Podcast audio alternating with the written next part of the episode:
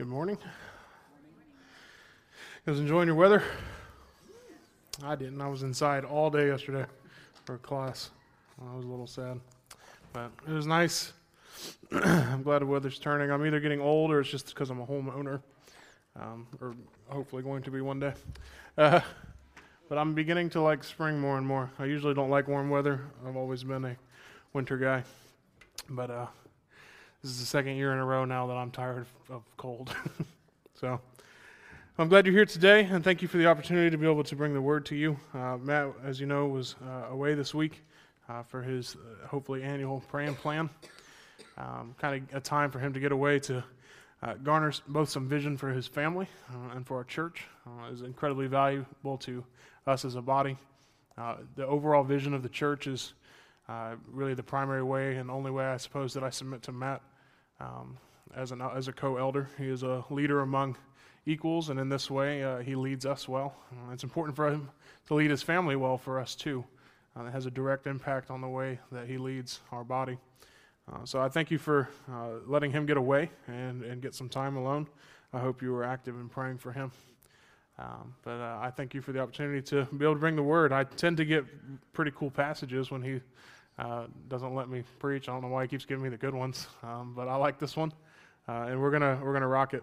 So I hope that you have been kind of following along the past two weeks because we have been really laying a groundwork for the second half of Ephesians. We have moved through the first three chapters of kind of gaining a lot of understanding and foundational uh, laying, if you will, of a uh, of a theology that helps us understand a, really what's going on in this new thing called the church, um, particularly as it relates to uh, the uniting of Jews and Gentiles together.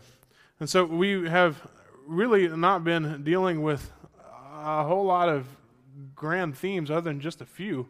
It's just that Paul keeps exploring them in different and unique ways. And so today we are going to continue on and actually consume more than half a verse. Uh, so I hope you're excited. We're going up to a verse and a half. Uh, really, all of 2 and 3, but kind of moving on from 2a. Uh, we'll be kind of traipsing through here. Uh, I imagine we'll pick up speed a little bit more as we get farther into chapter 4. But uh, right now, things are, are tight as we continue to kind of set up a good foundation for where we're beginning. So, last night, um, I was able to hang out with Adam and Deanna. Um, you can make faces if you want and, and look at them. It'd be cute. I'm just kidding. Don't do that. Make it feel awkward. Um, I just made it, so we're good. Uh, we're talking with them, and we were talking about stories. We are talking primarily, really, about about games and how long it's been since I've been able to uh, play some of the video games I like, as if you know, life and kids and such. Um, but we were talking about games, and you know, I I like games that have stories. I like stories a lot. Um, I love stories, in fact. And we were talking about this last night. I like games that kind of bring you along on a journey. That's why I love books. That's why I like drawing, even because it's it's about characters, and characters have stories and backgrounds, and it can be robust or it can be kind of flat, but people have stories, right? I love Scripture largely for that same reason. It's full of stories as it shows characters and develops characters and themes and, and shows you these grand awesome narratives. And it's um, even why I like history. Uh, history is, awesome to me because of stories. I like the people, I like the places, I like knowing what events happen. It's not dates for me, which is what I hear most people complain about with history. I don't, I don't do dates either. I know like centuries, kind of. Um, it's not it. I, I, like the progression. I like the story of history. I don't know if you guys know this, but history is actually stories about real people, uh, as opposed to you know video games and you know like Harry Potter. Uh, history is, is, about like real people. It's, it's really interesting. I, I wish more of you would read it. Uh, how many of you like history? Okay, half. That's not bad. That's better than I thought. Well, good. And you guys can kind of relate with me. You like stories too, right? Uh, he was talking to me about other games like Candy Crush. Candy Crush is not a story, and I would argue maybe that it's not even a game. All right. Um, apparently, Candy Crush has something like 1,500 levels. All I know is that it took him like 30 seconds to keep scrolling to the top of the path to show me where the game ended. He's scrolling forever. And friends, that's not a game. That's called purgatory. uh, allow me to be to be frank. There are millions of Catholics in purgatory right now playing Candy Crush until they get to level 1500. And at that point, they will be allowed to enter on into glory. That's not a story, all right? That's awful. But as Adam admitted, it passes the time, and I argue so does reading, eating, and sleeping. So that's not really a good reason. I just I like stories. I keep them with me. There's something that, that travel with me. I remember them. I draw you know lessons from them. I find wisdom in them. I, I like stories. They they continue on with you. Whereas I don't know if you remember what happened in level 45 of Candy Crush, right? No one does. It doesn't matter. Stories have impacts on people, right? Allow me to tell you a story. I'm going to introduce you to a young boy. He's nine years old. His name is Chuck. Chuck loved to play football. I'm sorry, I'm going to keep this kind of neutral for those of you. I tend to rely on a few individual themes and, and relating applications. So we'll call it sports ball, all right? he was mighty good at it. He took his sports ball from his room and went outside to play sports with his friends. He sportsed really hard and really well, and all of his friends loved him. In fact, they got the most points in sports ball and won. Chuck was the man. Is that a good story? No? Come on, guys. I've been working on these. I'm planning on writing the great American novel about Chuck. It's a play on Charlie Brown, except he's good at sports ball. No? Okay. Let me tell another story. Chuck was a nine year old boy. His parents still treated him like a child if his dad was even around at all. He wanted to be a grown up. He was trying really hard. He tried to bring on responsibility in his life. But Chuck was mediocre at sports ball. He sometimes didn't even get picked to play sports ball with his friends, and he had to watch from the sidelines and or dugout. One day, Chuck was going to play sports ball with his friends, and he was excited because he had a shiny new sports ball that he was able to save up his allowance for. And when his friends arrived to play, he ran up to his room to get the sports ball. But where did it go? He couldn't find it. So today, what, was that a good story? Some, what? You, you want to know the end, right? Okay. Well, the end um, is kind of the problem here, right? See, this story is different because it has conflict, it has tension, right? There's things that aren't always going well.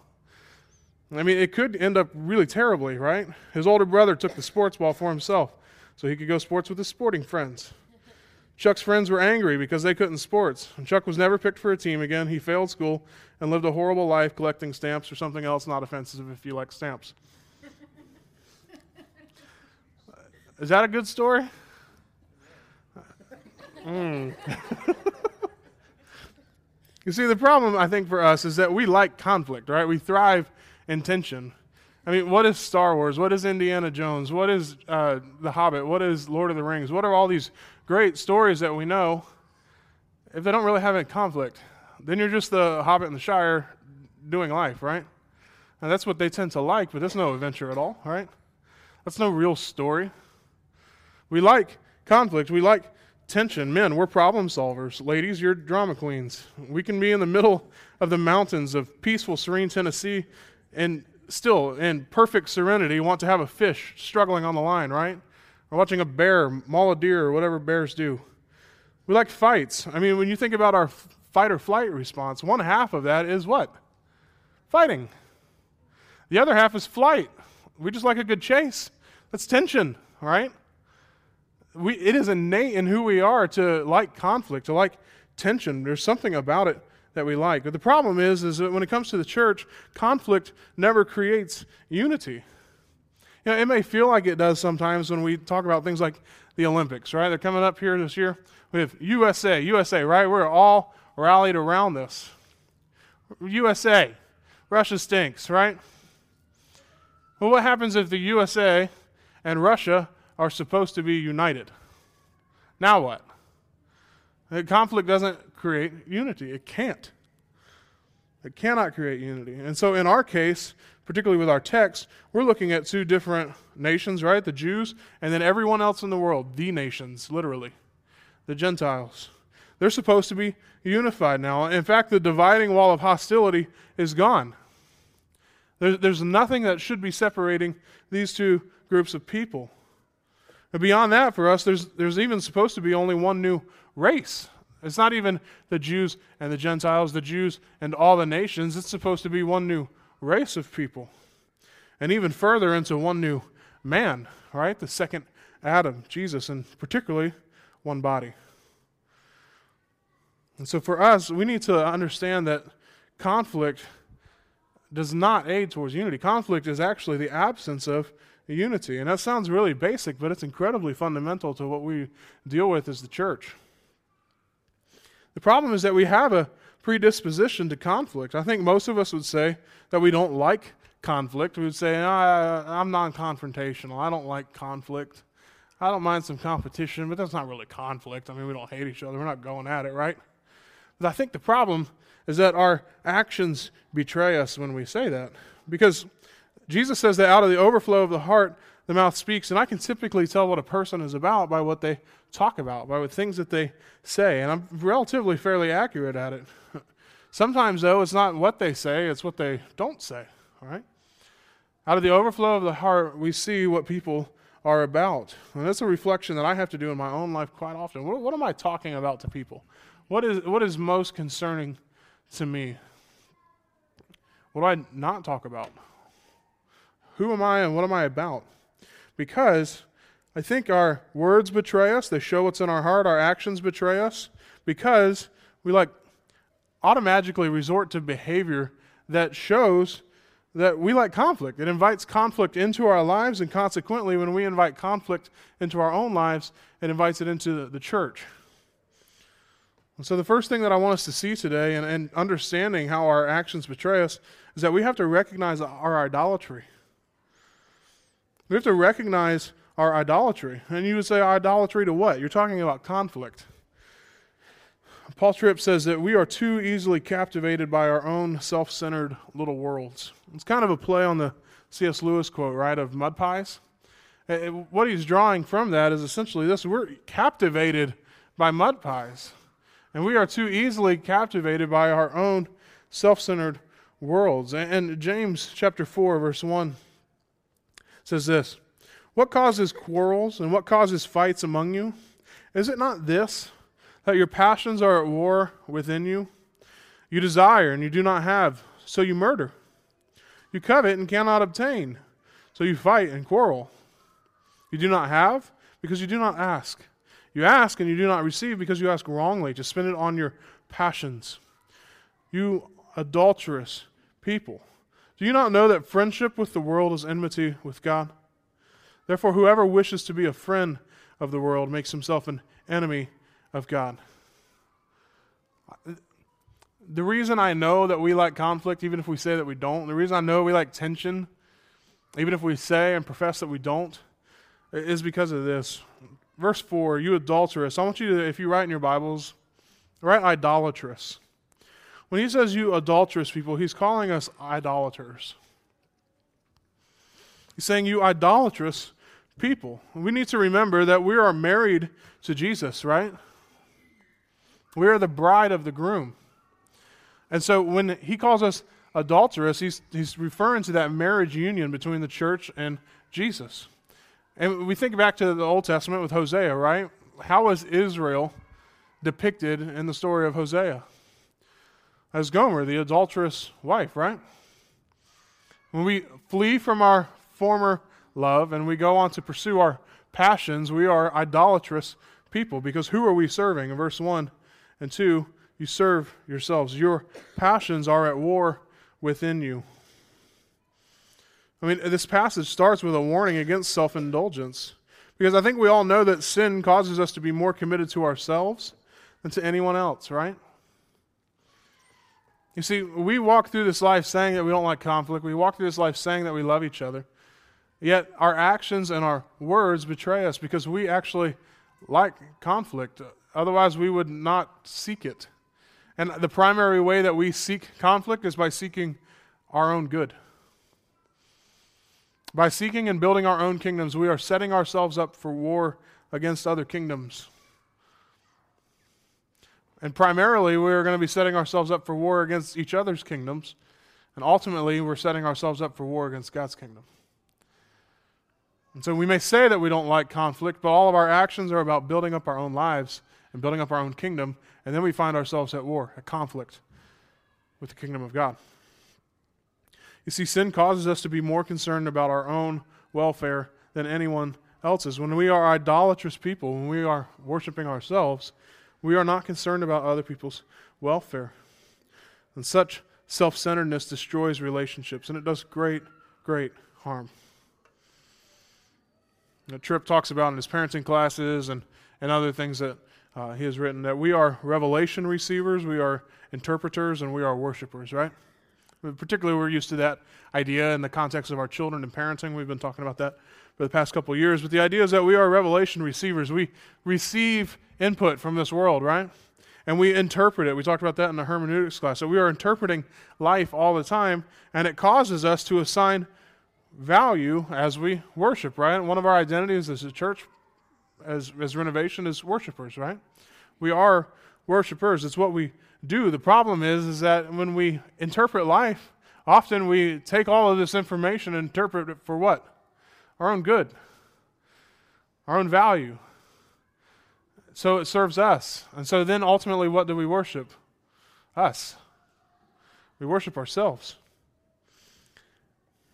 I believe that a war for the heart of Christianity is raging all around us. I think it's seeking to draw us away from its true core and towards the externals. Because here, here's, here's the problem we've got to recognize that this is a reality in our lives, that we like and invite conflict into our lives. And it goes so deep that not are we at war with God's kingdom and each other's kingdoms, but we're at war with ourselves. We are at war with ourselves. Romans chapter 7, you know, you're all familiar with this, but the ultimate kind of summary is that when I want to do good, what does Paul say? Evil is right there with me. Even when I want to do good, even when I want to be concerned about the welfare of others, evil is right there with me. Sin and disunity is present in our own members. From one arm to the other, from one leg to the other, it is present in ourselves. And so, how in the world, if there is sin present in our members, how in the world do we seek unity in our members? Our war, our, our delight, even in conflict, goes from the kingdom of God to man's kingdom, the horizontal, to inside of ourselves. It's an ugly picture, but it's the reality of who we are. When we talk about total depravity, this is what we're talking about. We're not capable of doing anything good, anything good, apart from the grace of God. Apart from the grace of God, we are Romans 7. When I want to do good, evil is right there with me. Fortunately, Scripture is not silent on giving us hope in dealing with this conflict. In fact, it gives us a, actually like a, a story, oh, shocking, a story explaining how conflict can be resolved. Certainly, we have imperatives, and we're going to deal with some of those later of you know, considering others better than yourselves and those type things. But we actually get to see this play out in the early church in Acts 15. If you remember in our New Testament survey class, if you attended there, or if you're just familiar with the story of Scripture, Acts 15 is really a turning point. Short of Acts 11 and 12, it's a real turning point in the New Testament church, right? It's the Jerusalem Council, is what we typically call it. And when we look at Acts 15, we get to see a huge picture of unity and deference. And trying to allow unity to be a part of this new body. You see, briefly uh, to recount the story, we, we have Gentiles getting saved, right? Cornelius' household got saved. The Ethiopian eunuch is saved. And these people are exhibiting signs of conversion, right? They have the Holy Spirit in them. There's no doubt that these people now belong to God. And so the question is do they need to become Jews? Do they need to observe the table laws? Do they need to go through a certain procedure? Do they have to do that in order to be saved? And, to us, it sounds silly, but think about the transition that they're coming out of, right? coming out of everything in the Old Testament, where certainly Gentiles, people from the nations, were able to be saved in the Old Testament, but what had to happen? They observed the Jewish faith. They observed temple worship, table laws, right? They're called proselytes. They were saved, but they were Jews, kind of, right? So, what's the question now? What do we do with the Gentiles? And, and what's happening is the apostles are actually trying to practice Matthew 18. Matthew 18 is, is what we talk about in church discipline, right? And it has that negative connotation. We try to redeem it for its proper usage here. And that we do Matthew 18 all the time, right? Informal discipline, right? It's specifically trying to push for restoration. And so the apostles are trying to kind of work through this theological quagmire and figure out exactly what we're supposed to require of the Gentiles. It's not a question of can they be saved, it's what do they do once they are? What's required of them? And so they try to work through this Matthew 18 process and they go into this council together to seek wisdom from each other. And they work through this, and ultimately they come down to the point of this we are not going to put the yoke of the law on the Gentile converts. We're not going to require the Gentile converts to become Jews, right? We're not going to put the yoke of the law on them. Now, what's interesting is they don't just leave it at that. And that's typically, I think, where we leave it, right? We're like, okay, yeah, so we don't have to. Awesome, let's move on. But there's a significant piece under there that we typically skip over. I always typically skip over until I really look at this passage. And what's interesting is after he says we're not going to put the yoke of the law on the Gentiles, he says this, but we are going to ask them to observe a few things. In fact, they do ask that the Gentiles abstain from fornication. That's kind of a given. They abstain from food sacrificed to idols, less clear. They abstain from blood, uh, drinking, eating blood. And they abstain from uh, some of the food law issues with Jews at the table. So there's four kind of things that they're asking them to make, you know, some submissions on we're not going to put the law on you. It's not required for you to practice your faith. It's not required for you in this thing called Christianity that's beginning in Antioch. It's not that. We're just asking you to make some concessions. And Paul describes this later as what? Being sensitive to our weaker brothers, right? He describes it later by saying, really, that when issues are not black and white, and maybe they are for you, but they're not for another believer then you need to be sensitive to the sensibilities of those other believers. You want to be kind to the weaker vessel. We don't want to flaunt our liberties in front of each other, right? And so this does two awesome things for the early church. In Acts 15, it allows them to reach Jews. It allows Gentiles to reach Jews. It allows Jews to reach Jews because we're not offending them in some of the most basic ways possible. And the second way is that it smooths the way for fellowship. Now Jews and Gentiles can eat at the same table, and Peter doesn't have to freak out about whether or not he's being seen eating with his buddies. It smooths the way for fellowship. And so we see a beautiful picture in Acts 15 play out of conflict, listening to each other, working out resolution in, in, in conjunction with God's word, and then seeking the good of others in the, conf- in the resolution. As you simply defer your liberties to another. And so Paul Tripp has a, a long quote that I want to read. It should be on the screen for you. It says this Each of us has been gifted, called, and positioned to do our part in God's kingdom work. Our histories, personalities, abilities, and maturity levels differ, which is how the Redeemer intends it. He is sovereign over it all, but most of the time we are oblivious to this. We are too easily captivated by our own self centered little worlds. But Ephesians 4 propels us beyond a life consumed by personal happiness and achievement. Your life is much bigger than a good job, an understanding spouse, and non delinquent kids. It is bigger than beautiful gardens, nice vacations, and fashionable clothes. In reality, you are a part of something immense, something that began before you were born and something that will continue after you die. God is rescuing fallen humanity transporting them into his kingdom, and progressively shaping them into his likeness. And he wants you to be a part of it. And I would add at the end of that, if you can get over yourself. We're our own stumbling block. We can't blame it on anything else. We can't blame it on the heat of life and the circumstances that it brings. We can't blame it on other people. We have our own roots and we respond to situations based off of who we are, not what other people are.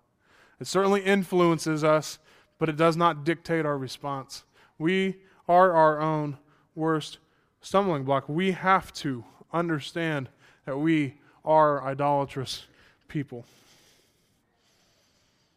Matt talked last week and even two weeks ago about having a proper self assessment.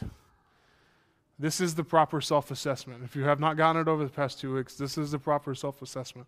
We are idolatrous people. Calvin says that the heart is a factory of idols. And even so, we worship our own heart first. So let's look at our text, as Paul kind of alluded to. First thing I want you to see today is this unity come, or second thing rather, unity comes by laying down our rights. Unity comes by laying down our rights. If we realize that we are idolatrous people, and how do we overcome that? Let's look at our text today. Chapter 4, verse 1 says this I, therefore, a prisoner for the Lord, urge you to walk in a manner worthy of the calling to which you have been called, with all humility and gentleness, with patience, bearing with one another in love, eager to maintain the unity of the Spirit and the bond of peace. There is one body and one Spirit, just as you were called to the one hope that belongs to your call. One Lord, one faith, one baptism, one God and Father of all, who is over all and through all and in all. But grace was given to each one of us according to the measure of Christ's gift. So unity comes by laying down our rights. we're looking specifically at verses 2 and 3 today. And what we want to do is look at these four kind of descriptor words or phrases that modify us, or, or really just show us how to walk in a manner worthy. So we're going back to two weeks ago, and Matt was talking about how we need to walk worthily, right? Each of these phrases that we're dealing with today modify or talk about or show us how to do that walking.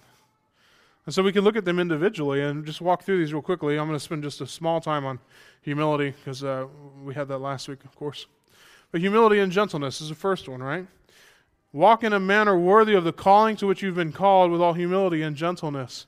This is, as he said last week, the quality of not being overly impressed by a sense of one's self importance. I think that's a fantastic definition of these two together.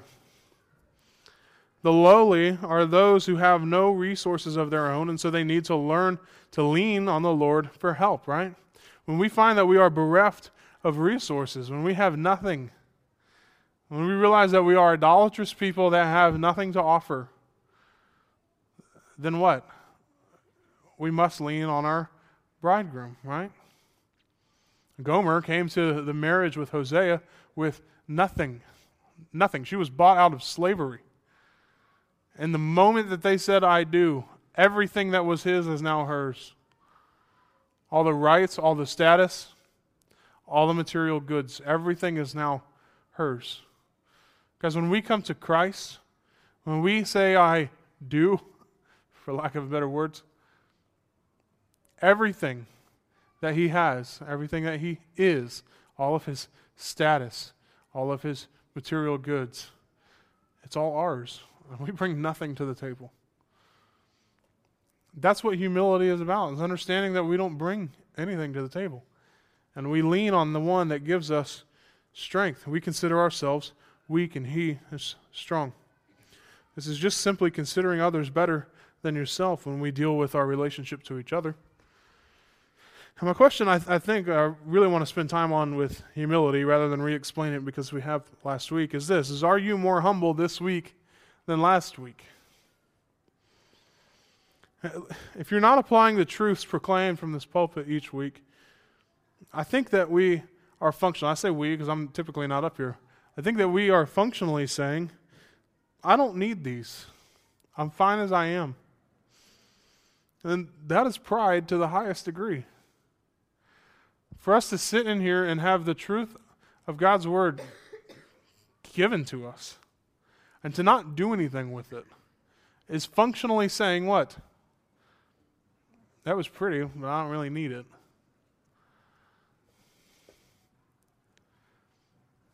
In the world of a smartphone, we will all walk up to a beautiful sunset, to a beautiful mountain view, and what will we almost all do? Selfie, right? No, we'll take ourselves out of it. We'll just take a picture, right?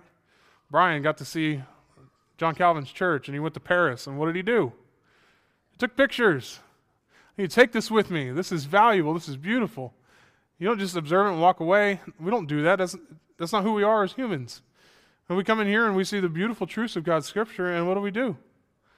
I don't want you to take pictures of me. Don't do that. All right. What do we do with our Bible? We, we ignore it functionally, right? I mean, we get a little bit of application in home gathering, but here's the, here's my concern, and this is why I'm bringing this up. Is Hebrews 10:26. We talked about this back in Christmas.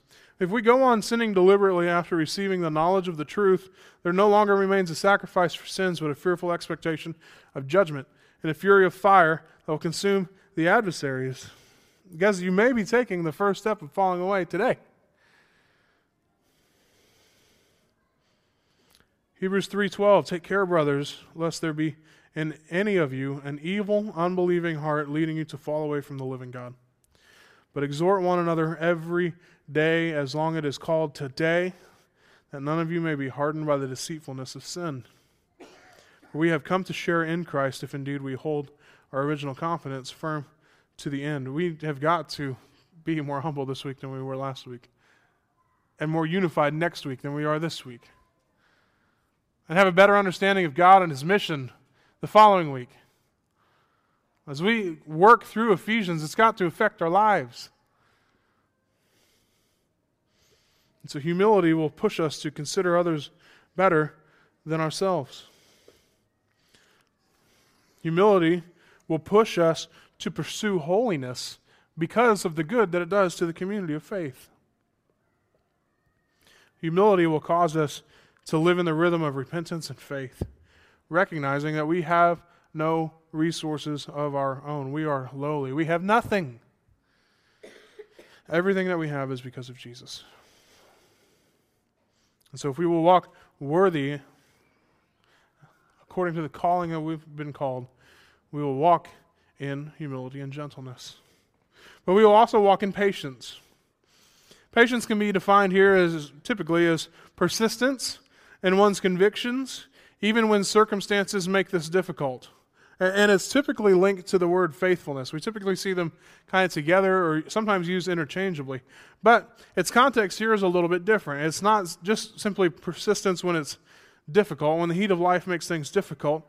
Its context here, particularly between humility and gentleness on one hand, and then bearing with one another on the other hand, that we're going to see next. It shows that it's kind of the idea of being able to bear up under provocation. So it's not just when life gets difficult, it's when people get difficult. Patience or forbearance and faithfulness in our convictions while we bear up under what? Provocation from another. You see, long suffering that makes allowance for other people's shortcomings and endures wrong rather than flying into a fit of rage or off the handle and, and, and desiring vengeance should be our, our aim. When we talk about patience, it's got to be about making allowance for other people's shortcomings, for other people's doing us wrong, even. We be patient through that. I mean, eh, when we talk about our identity as a family, family should get this, right? Family should understand patience and long suffering in relationship. I mean, you talk about patience through conflict. If that's not Thanksgiving, then I don't know what it is. Family should understand that. Now, I, I think about me and my brother's relationship. And we had tough times, particularly tough times growing up. We had a lot of shared interests, but we also had a lot of shared interests that created conflict. Right? We had a lot of sin on both of our parts, particularly as we moved up into middle school, high school, and, and college. And we had some hard conversations. We even have hard conversations now, particularly with him pursuing eldership as well. I mean, iron sharpening iron is not a cuddly thing. I think we talk about it in the, ex- the exciting aspect of, yeah, we're getting sharp and it's bro time and that's how we, you know, it's not cuddly. It's sharp, right? For a reason. It's abrasive, it's grating. As one gets sharper, as both get sharper. But despite all of past good, bad, everything, I know that He loves me. I know that He loves me. I know that He cares for me. I know that He's sacrificed for me. And I know that He'll, particularly, that He'll be there. That's one of the most important things is that he'll simply be there. You see, if there were to be broken fellowship between us from sin, it would be absolutely catastrophic. And it would go much farther than beyond just me and him. It would implode a great portion of our church if it was due to sin. He's not back here just looking pretty. He works hard. He works hard here in the morning before you guys get here. He gives up Thursday nights so that he can do practice. And so typically on depending on which night it is, he's doing discipleship, whether with us or with other people in the congregation. He does, he does a lot, and that's just, that's just him. We're not even talking about the family unit, right? And then we talk about his relationship with me up here. I'm not looking pretty. I'm hitting things, all right? Uh, we do so. It's going to bring tension. It's going to bring conflict. It's going to implode a, a portion of our church. He's our home gathering director. He leads a home gathering. I'm the elder over him when he's home gathering directing, and I'm a home gathering leader or will be, right? It causes catastrophic problems that go just beyond our relationship because then you bring that aspect in, and then what does family gatherings look like for us at Thanksgiving? What does Christmas look like with my parents? Really, our whole life trajectory changes off of one relationship. And granted, this is a family relationship, but these are family relationships. My relationship to you is a family relationship. And when there's catastrophic implosion of relational damage happening there, it changes trajectory. If you guys have been here for about two years, you felt that. You felt that. It was catastrophic damage done from one relationship. It's happened a couple times. We should understand the weight of that. Families should understand patience. It's what we do. Church, we need to understand that we're a family, and we're not just a family trying to be family. Well, that has a lot of shortfalls. If we put some teeth to that, we're a family of servants. We're a family serving each other. We're a family of servants learning about God. We're learners. We're a family of servants that know God and we worship Him. We're a family of servants that know God and we seek to bring others into worship of God. That is a robust identity. Renovation, that's who you are. That's who you are in Christ. And so stop fighting. Stop grumbling about each other. Stop muttering or complaining. Just be patient. Be patient with each other. I mean, if you want to sign up to be Ananias or Sapphira, we'll put it on the city, all right? Because one sin for them, what? Did what? It's over. Lying to the elders, the apostles in that case, causing disunity, ended their life. God is patient with us. Each one of us have done something to disrupt church unity. And God has spared us. But if you want to hold that standard over other people, then you, read Acts 5. God is patient with us, and praise God He is. So let's just chill out, all right? Let's be patient with each other. You see, because of God's patience and forbearance with us, we are expected to act similarly to others. You think about the example of the wicked servant, right? That Jesus talked about in the Gospels. You have a guy who is forgiven of an impossible student loan debt. You can't pay it back. I'm assuming it's student loan. It's the only weight that I know of. Um, impossible debt he's forgiven of. And what does he do? He goes out into the street and he shakes down his buddy for the money that he owes him for a cheeseburger. That's not patience. And so what happens? He's thrown back in jail and has to pay off the entire amount, and he'll never pay it off.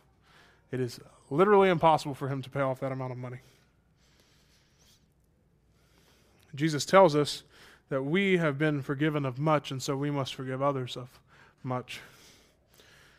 So I think some questions that we've got to pull from this idea of patience is this why is it so hard for us to stop sticking up for ourselves? Why do we always have to stick up for ourselves? Why do we always have to assert our rights? I mean, do you trust Jesus to defend you? Do you trust Jesus to defend you? Uh, because I think that will change things for us. When you are put in a position that Jesus is the only one who can defend you, then you begin to see that I can't really fight for my rights, to party or otherwise, right? We can't.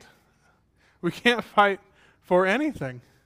We've got nothing. We have no power. If we're humble and lowly and we bring nothing to the table, then there, A, there's nothing to defend, and B, we have no power to enable it. When we trust God to defend ourselves, then we begin to say, you know what? You have, a, you have stepped on my rights. You've even maybe offended me or wronged me. That's okay. I'm going to trust God. I'm going to trust God. I've offended God before in, in ways that are way beyond what you've done to me. I'll be patient and, and I'll just I'll trust God on this. This is not that big of a deal. My question is have have you been put in a situation yet where you can't defend yourself? you see, we don't have to stick up for ourselves. God's got our back. Why? Because we're his kids. If someone goes and like hits Adeline, you're dead. All right? Why? Daddy bear. Me, right? God, the Father, takes care of his children. You don't have to fight. You don't have to defend your rights. You don't have to get vengeance when someone wrongs you. And seriously, how often do you do things to other people with the intention of wronging them? Not often, right? It's not typically your MO. It's usually an accident. You didn't mean to offend them. If you like stamp collecting, I'm sorry right? I, I wasn't trying. I wasn't saying I know this person does, and I'm gonna. Eh. I only do that with Adam in Michigan. Okay, that's it. I'm not seeking to wrong people. But what happens when someone wrongs me? What am I assuming? They plan that. If I go to their house right now, there are going to be clippings of me at the grocery store. There's going to be strings tying me together, and they're going to say, This is his button. And they're going to push it. Right? That's how I process things. That's how I process things when I'm driving and people pull in front of me. You know, I have a family full of kids in here and you are trying to run me off the road.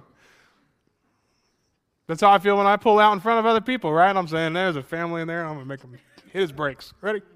No, that's not how we act. That's not how we operate. So, why do we get so offended when people harm us? Because we're worshiping ourselves. We're worshiping our own kingdoms. We should not by default think that people are trying to hurt us. We should by default think that people are trying to serve God and we got in the way. Because often our heart is what gets in the way. Let's look at another one. It kind of stresses this even further. Bearing with one another in love. If we're going to walk in a worthy, uh, worthy manner according to the calling we've been called, and we need to be bearing with one another in love. And typically, this is defined as to put up with something annoying or harmful. And we've kind of talked about some of the annoying aspect already. Let's talk about the harmful piece. If you look at 2 Thessalonians 1 4, this is Paul talking to the Thessalonians, and he says, Therefore, we ourselves boast about you. We're excited. We talk about the fact that you and the churches of God for your steadfastness and faith in all love what? Your persecutions and in the afflictions that you are enduring bearing with one another in love, putting up with something annoying or harmful. He is saying it is good, and we boast in the fact that you are suffering and that you are afflicted and that you are persecuted. Why? Because it's for the glory of God. If we want to bear with love, then we understand that even when it's harmful to us, we bear it. Annoying is easy when it compared to harmful, right? It's one thing for a guy to pull out in front of me, it's another thing for him to hit me.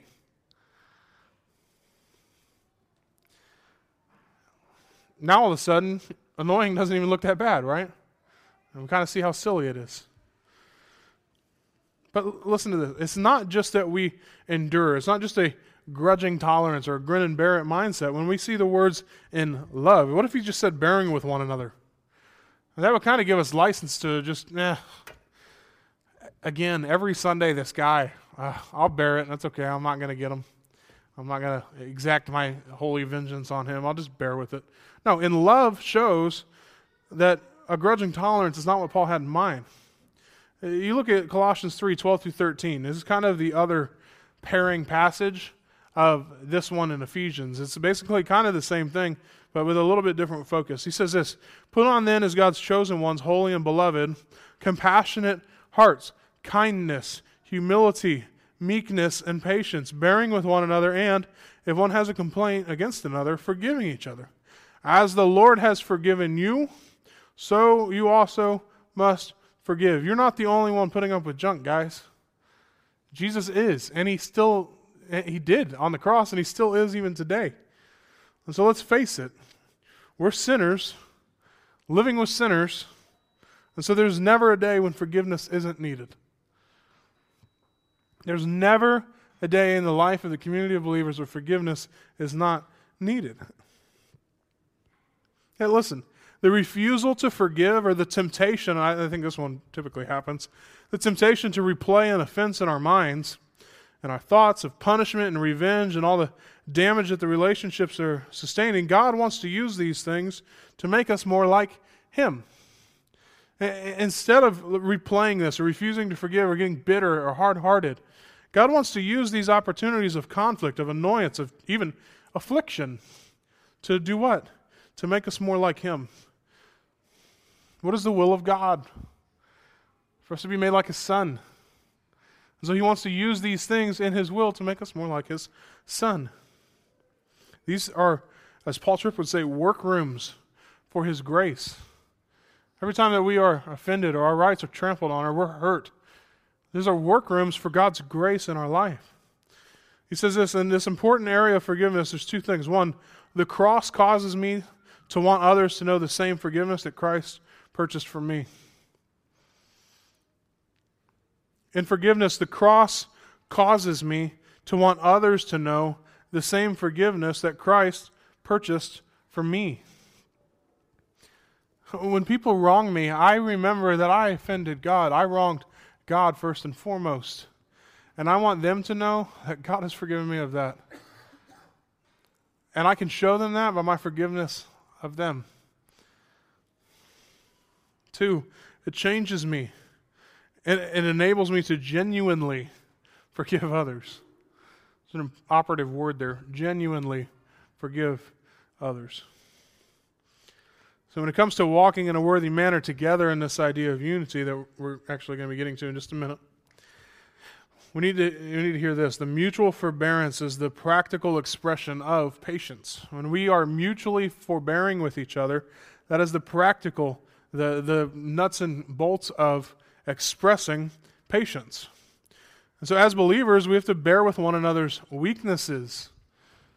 We have to bear together with one another's failures in the midst of tensions or conflicts, it shows a lifestyle that is consistent with our worthy walking and our calling. We enjoy doing the spiritual gifts class, right? It's, it's fun to kind of walk through there and you see bits and pieces of personality and stuff. But we talk about what we're strong in often, right? We typically, in that class and even afterwards, don't talk about what we're weak in.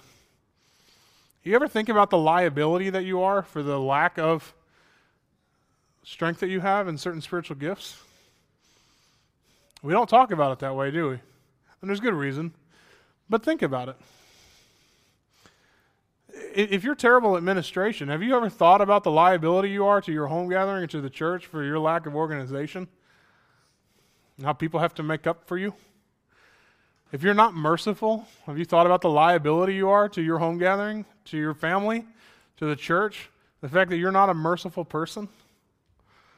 If you're not a teacher, have you thought about the liability that you are to your family, to your home gathering, to the church, and the fact that you don't like Rusty's lists, among other things? We don't think of it that way. Why? Because we're supposed to be weak. It's okay to be weak. In our weakness, He is made strong. How is He made strong? We live in community with each other. My weakness in certain places is made up for. It's not a liability, it's made up for in other people who are gifted at it. And in fact, it makes it that much more beautiful because we're not all amazing at everything. We enjoy interaction with each other. This goes from gifting all the way to the other side of simply just personality. personality. The church is not supposed to be full of people that you like. It's, it's not. There are probably people here that you haven't talked to in a long time. It's not good. There are people here that you probably don't want to spend a lot of Friday nights with. That's okay. Kind of. Because it's not supposed to be made up of people that we are like, that guy's my bro for life, right? It's not supposed to be that. It's not supposed to only be that. What is supposed to allow us to connect? The grace of God. You see, this type of patient behavior, this type of particularly bearing with one another in love, this type of behavior can only come from God's love and grace. It's the only way it happens. In 317, just a chapter ago, he says that he prays that we would be rooted and established in love. And now, in chapter 4, he's saying, act accordingly. You are rooted and established in love. Act like it.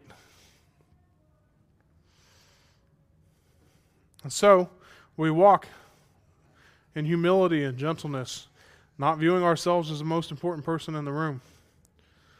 We walk in patience. We're long suffering with each other. We walk in love, bearing one another's burdens, bearing one another's faults, bearing one another's giftings, bearing everything in love, not grudgingly, in love. And finally, he says this in order to walk worthy, the whole point of this walking is this to be eager to keep the unity of the Spirit. It's climactic. It's the goal towards which the other phrases have been moving. And, and even more so, setting us up for next week, is a bridge really into the next paragraph. Being eager to keep the unity of the Spirit. We've already seen humility, gentleness, and patience has shown us that he's concerned about relationships, right? Uh, those type of character qualities are, are typically relational character qualities, right? And then bearing with one another in love expresses even more specifically that attitude that this is about relationships. Still, now he becomes even more specific. They are to maintain energetically that unity. They are to maintain energetically that unity that the Spirit has given them, despite their differences with one another. And so, unity, another word for us to understand this, and we're going to kind of use these interchangeably and probably even more so in the next couple of weeks, is oneness. Think about unity, we want to think about oneness. This is a theme that's going to be picked up even in this next section or verse. In fact, it's going to be used six times in the space of 34 words. I don't know how small he's going to break up these next couple sections. There's 34 words, and six of them are one. Where the unity of the church is foundational in the midst of diversity, of gifts, of people, of nations, of languages, of cultures. Unity of the church is foundational for the remaining part of Ephesians. Let's talk about unity. Paul seems to envision that the unity of the church is kind of complex. Eh, eh, and to a degree, it is. When we think of unity, we think of oneness. We need to think of it in kind of two two levels. One level is that the church already possesses unity. This is something that we already have.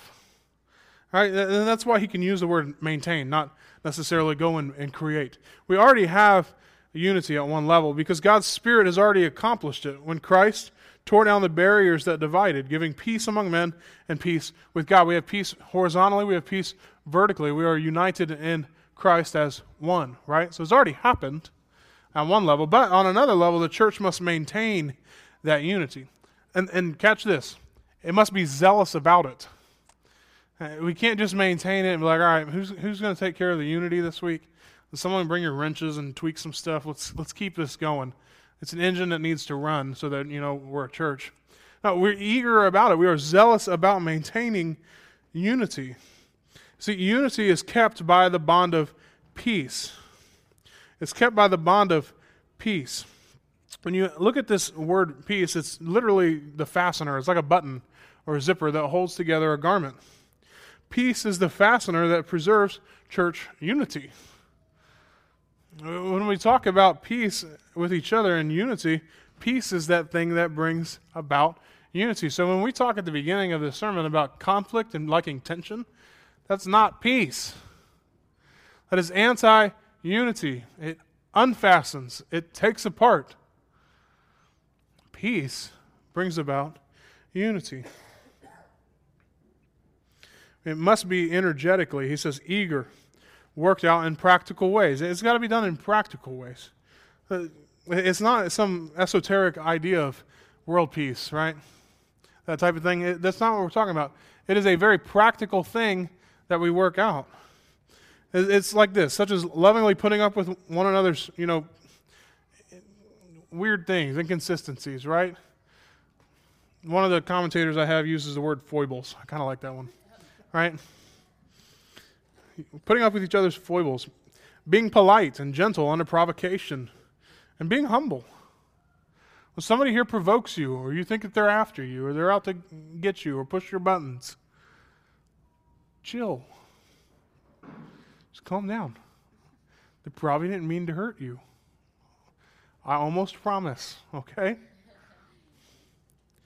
Calm down. Be polite and gentle to each other. And, and here's the thing I think, primarily for us, we have a good amount of unity in our church. And, and I, I don't want to be naive. I do think our size helps with that, okay? But it is something that we maintain. It's something that we maintain through church discipline. It's something that we maintain through careful discipleship and shepherding. And it's something that you guys do. It's not because of Matt and I.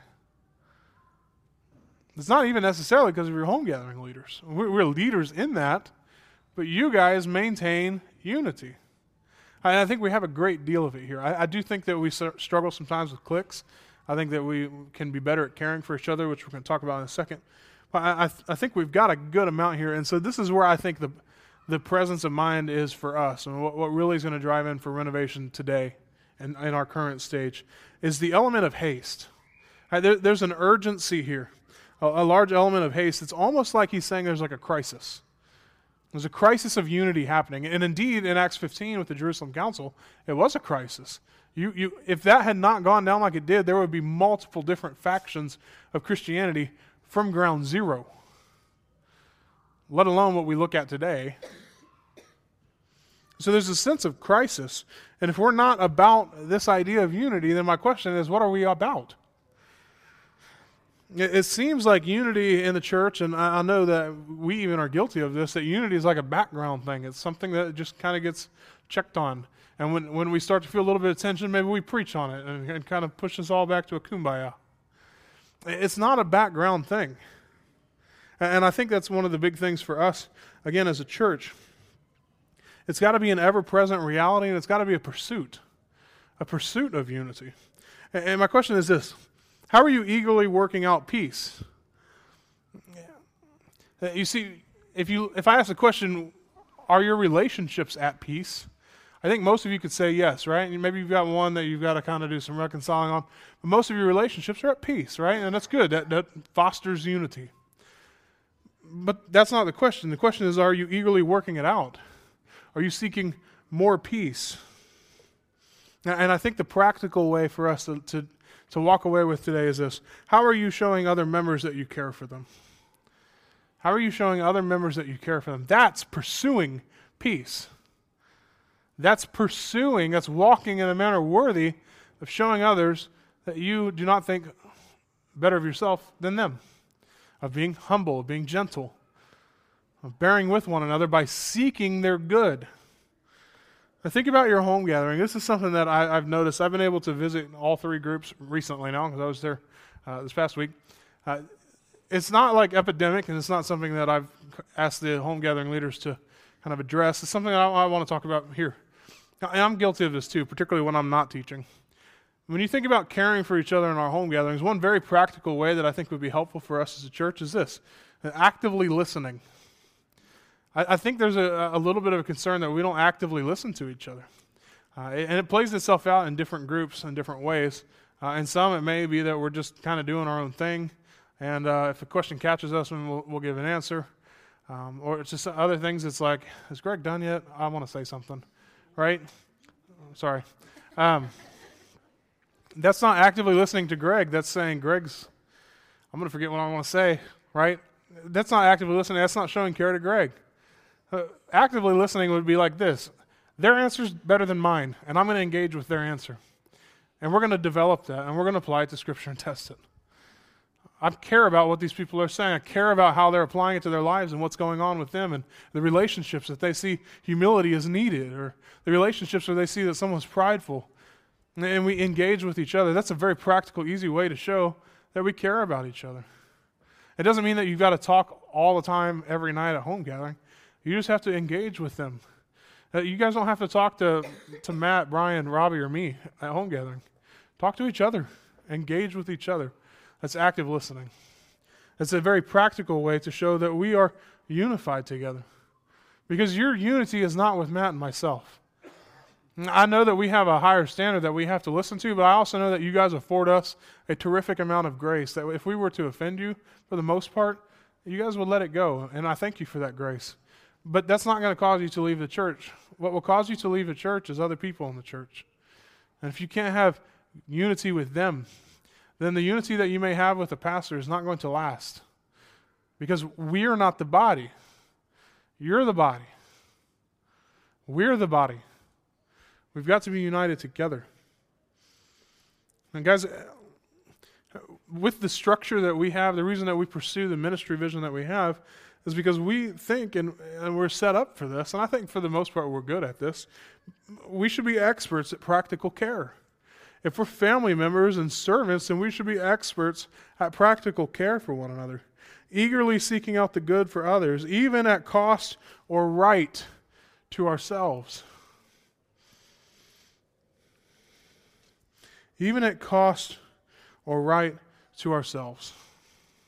I have people that have levied things against me that are dead wrong, like empirically, not even opinion, empirically dead wrong.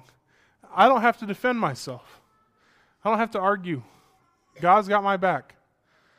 There are other times that people have come at Matt, myself. There's no empirical evidence.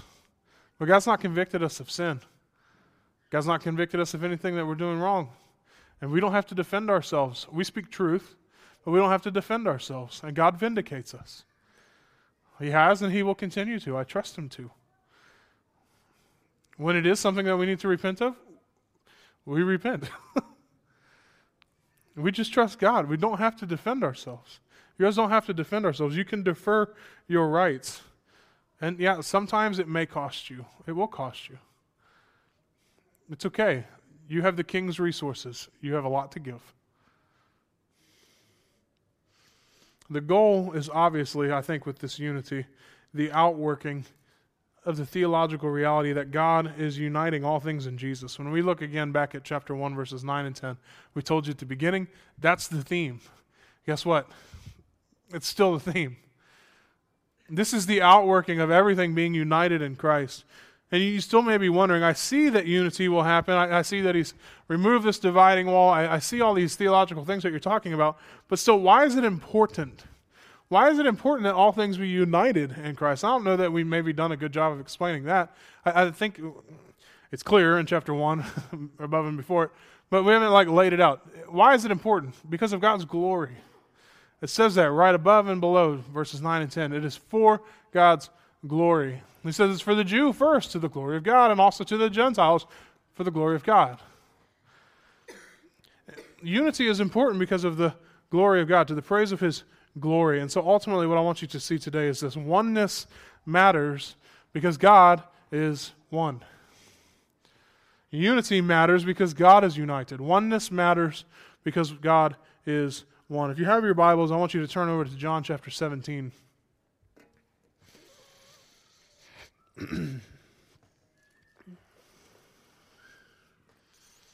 John chapter 17 is what we refer to as the high priestly prayer.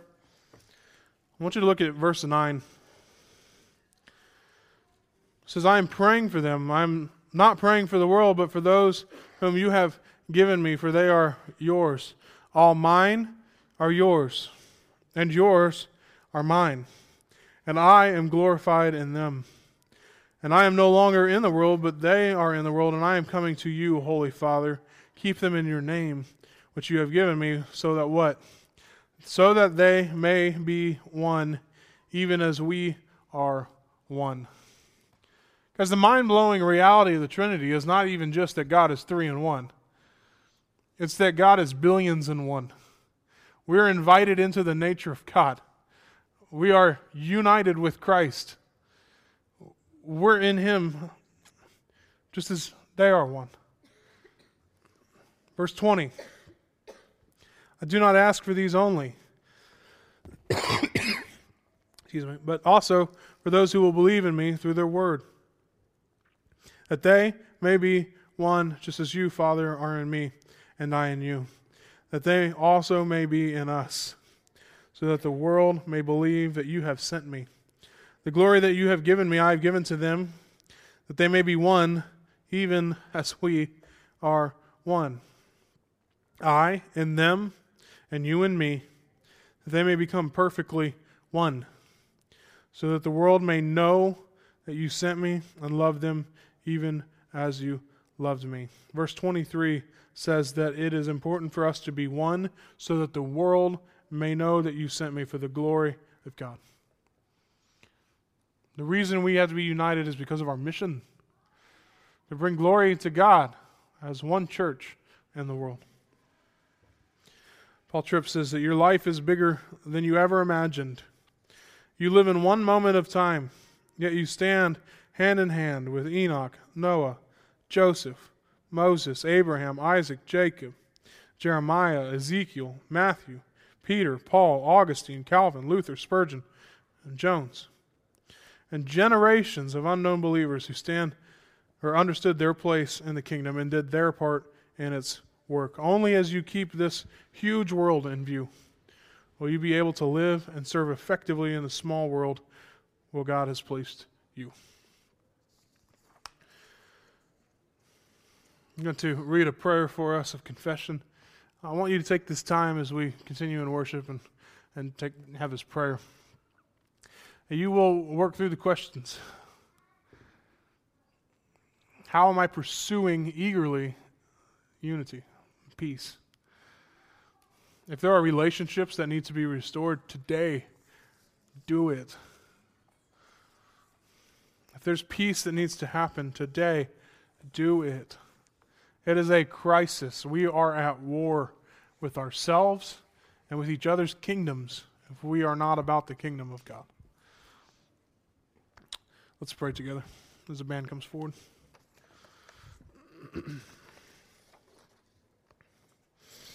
Father, your word tells us that just as the body is one and has many members, and all the members of the body, though many, are one body, so it is with Christ. For in one spirit we were all baptized into one body Jews or Greeks, slaves or free, and all were made to drink of one spirit.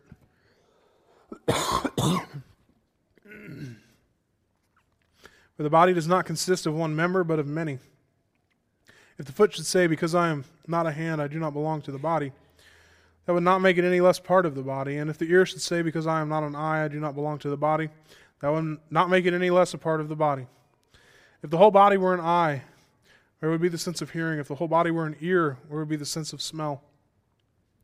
But as it is, God arranged the members in the body, each one of them as He chose. If all were a single member, where would the body be? As it is, there are many parts, yet one body. triune God, you are one God in three persons, a diverse unity in whom there is neither division nor contention you call us also to be one body made up of many different members, with different gifts and abilities as well as different needs and failings. We confess that we often take pride in our own gifts and even look down on those who lack them, while thinking little about our need for the gifts of others in the body. We form factions and cliques that promote and support our own interests, desperately trying to attract the favor of those whom we think are strong, while despising and shunning those whom we see as weak, unattractive, or broken. Father, forgive us. And Jesus, thank you for your willingness to allow your physical body to be shattered and broken in order to establish the unity of your spiritual body, the church. Thank you that in you we have a unity that transcends all earthly boundaries. And in you there is neither Jew nor Gentile, male nor female, slave nor free. Thank you for the particular love and care that you bestowed on the weakest and most ignored members of your community, especially the women, children, and outcasts. By your gracious attention, you gave honor to those who lacked it. And as the only mediator between us and the Father, you unite all your people in yourself. And Holy Spirit, you are the one who gives each of us our various gifts and callings. Help us to see and appreciate your work in other Christians, honoring them more highly than ourselves. Remove our stony, self centered hearts and give us hearts of flesh that love our brothers and sisters in Christ and value them just as they are. Teach us to love them with all their weaknesses and sins as beloved children of our Heavenly Father and servants of the same Master. Bind us firmly together into one new people united by Christ's work on the cross and your continuing work in each of our hearts. Amen.